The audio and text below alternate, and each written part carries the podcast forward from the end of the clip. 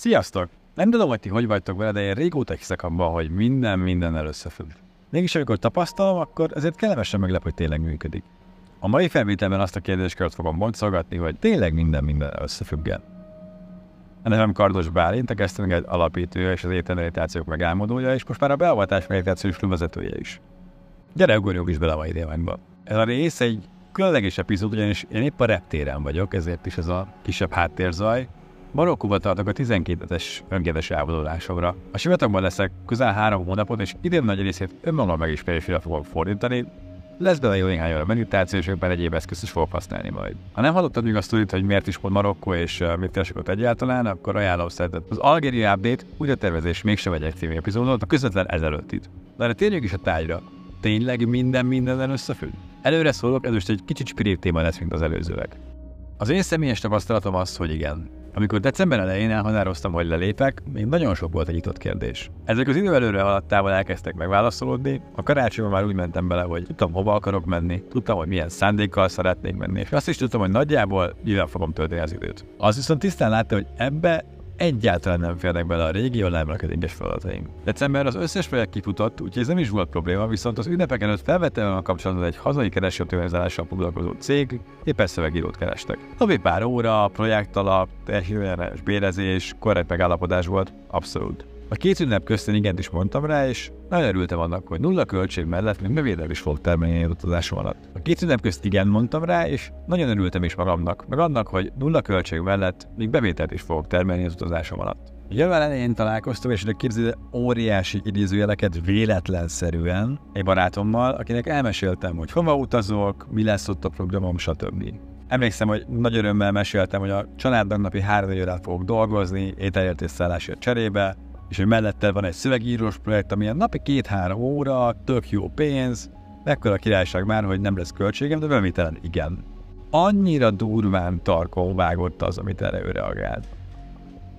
Elkezdte összeadni. Azt mondta, hogy a családnak napi négy, az ügynökségnek napi három óra, az igazából ki is lesz egy főállás, tehát akkor igazából dolgozni megyek ki. Atya világ, hát emlékszem, hogy mennyire nehezen tért a napi rendre elfölött, zavarodottan csak bólogattam, közben ment egy pár beszéd a fejemben, ami arról szólt, hogy hé, de hát nem ezt beszéltük meg, nem dolgozni mész, hanem megismerni önmagad, dolgozni, itt farol is tudnál, nem kéne felhúzod a teljes életet miatt. De ez ekkoriban még nem ment ennél tovább. Két nappal később beérkeztek az első megírandó cikkik az ügynökségtől. Itt még elvitt az egóm mondva, hogy ja, tök jó lesz, kapok érte pénzt. Elvállaltam, és már el is kezdtem volna megírni a cikkiket, de a gépem nem kapcsolt be. Ha meg bekapcsolt, akkor valami hibőzenetet írt. Zárójelben tenném hozzá, ez egy 9 éves MacBook Pro, szóval simán benne volt a pakliban, hogy kifújt, így is bőven megszolgálta már az árát. De ilyet egyáltalán nem csinált, nem tudtam hova tenni, és előző nap még tökéletesen működött. Ráadásul én nagyon meg akartam írni azt a cikket. Olyannyira, hogy két óra sikertelen próbálkozás után végül telefonon írtam meg azt a három darab nagyjából 1500 karakteres cikket. Hát nem volt egy leányálom, amit nem mondjak, de itt még azért elvitt az egom. Másnap újra próbáltam, de mindig nem volt jó a gép, újra telefon. Ez ment kövök két-három napig. A harmadik nap reggel én beültem a szokásos meditációmba, nagyjából egy óra imádom, és megjött a megértés. Kristály tisztán éreztem, hogy a gépem azért nem működik, mert szeretné nekem jelezni, hogy nem ezzel kéne foglalkoznom odakint. Jött persze egy csomó racionális gondolat, de medében már gyakorlatilag ezeknek az erőzésében, így volt ez most is. És a végén, amikor kijöttem, ezt persze megpörgettem még egyszer magamban, aztán írtam egy e-mailt a telefonomról a projektmenedzsernek, hogy nem működik a gépem, nem tudok itt dolgozni, visszamondtam a projektet, és amikor felálltam az ágyról, pontosan tudtam, hogy a gépen mostantól működni fog. Kimentem a konyhába, felnyitottam, bekapcsoltam, és hát csodás csodájára pontosan úgy működött, mint előtte. Pedig napokig be se kapcsolt.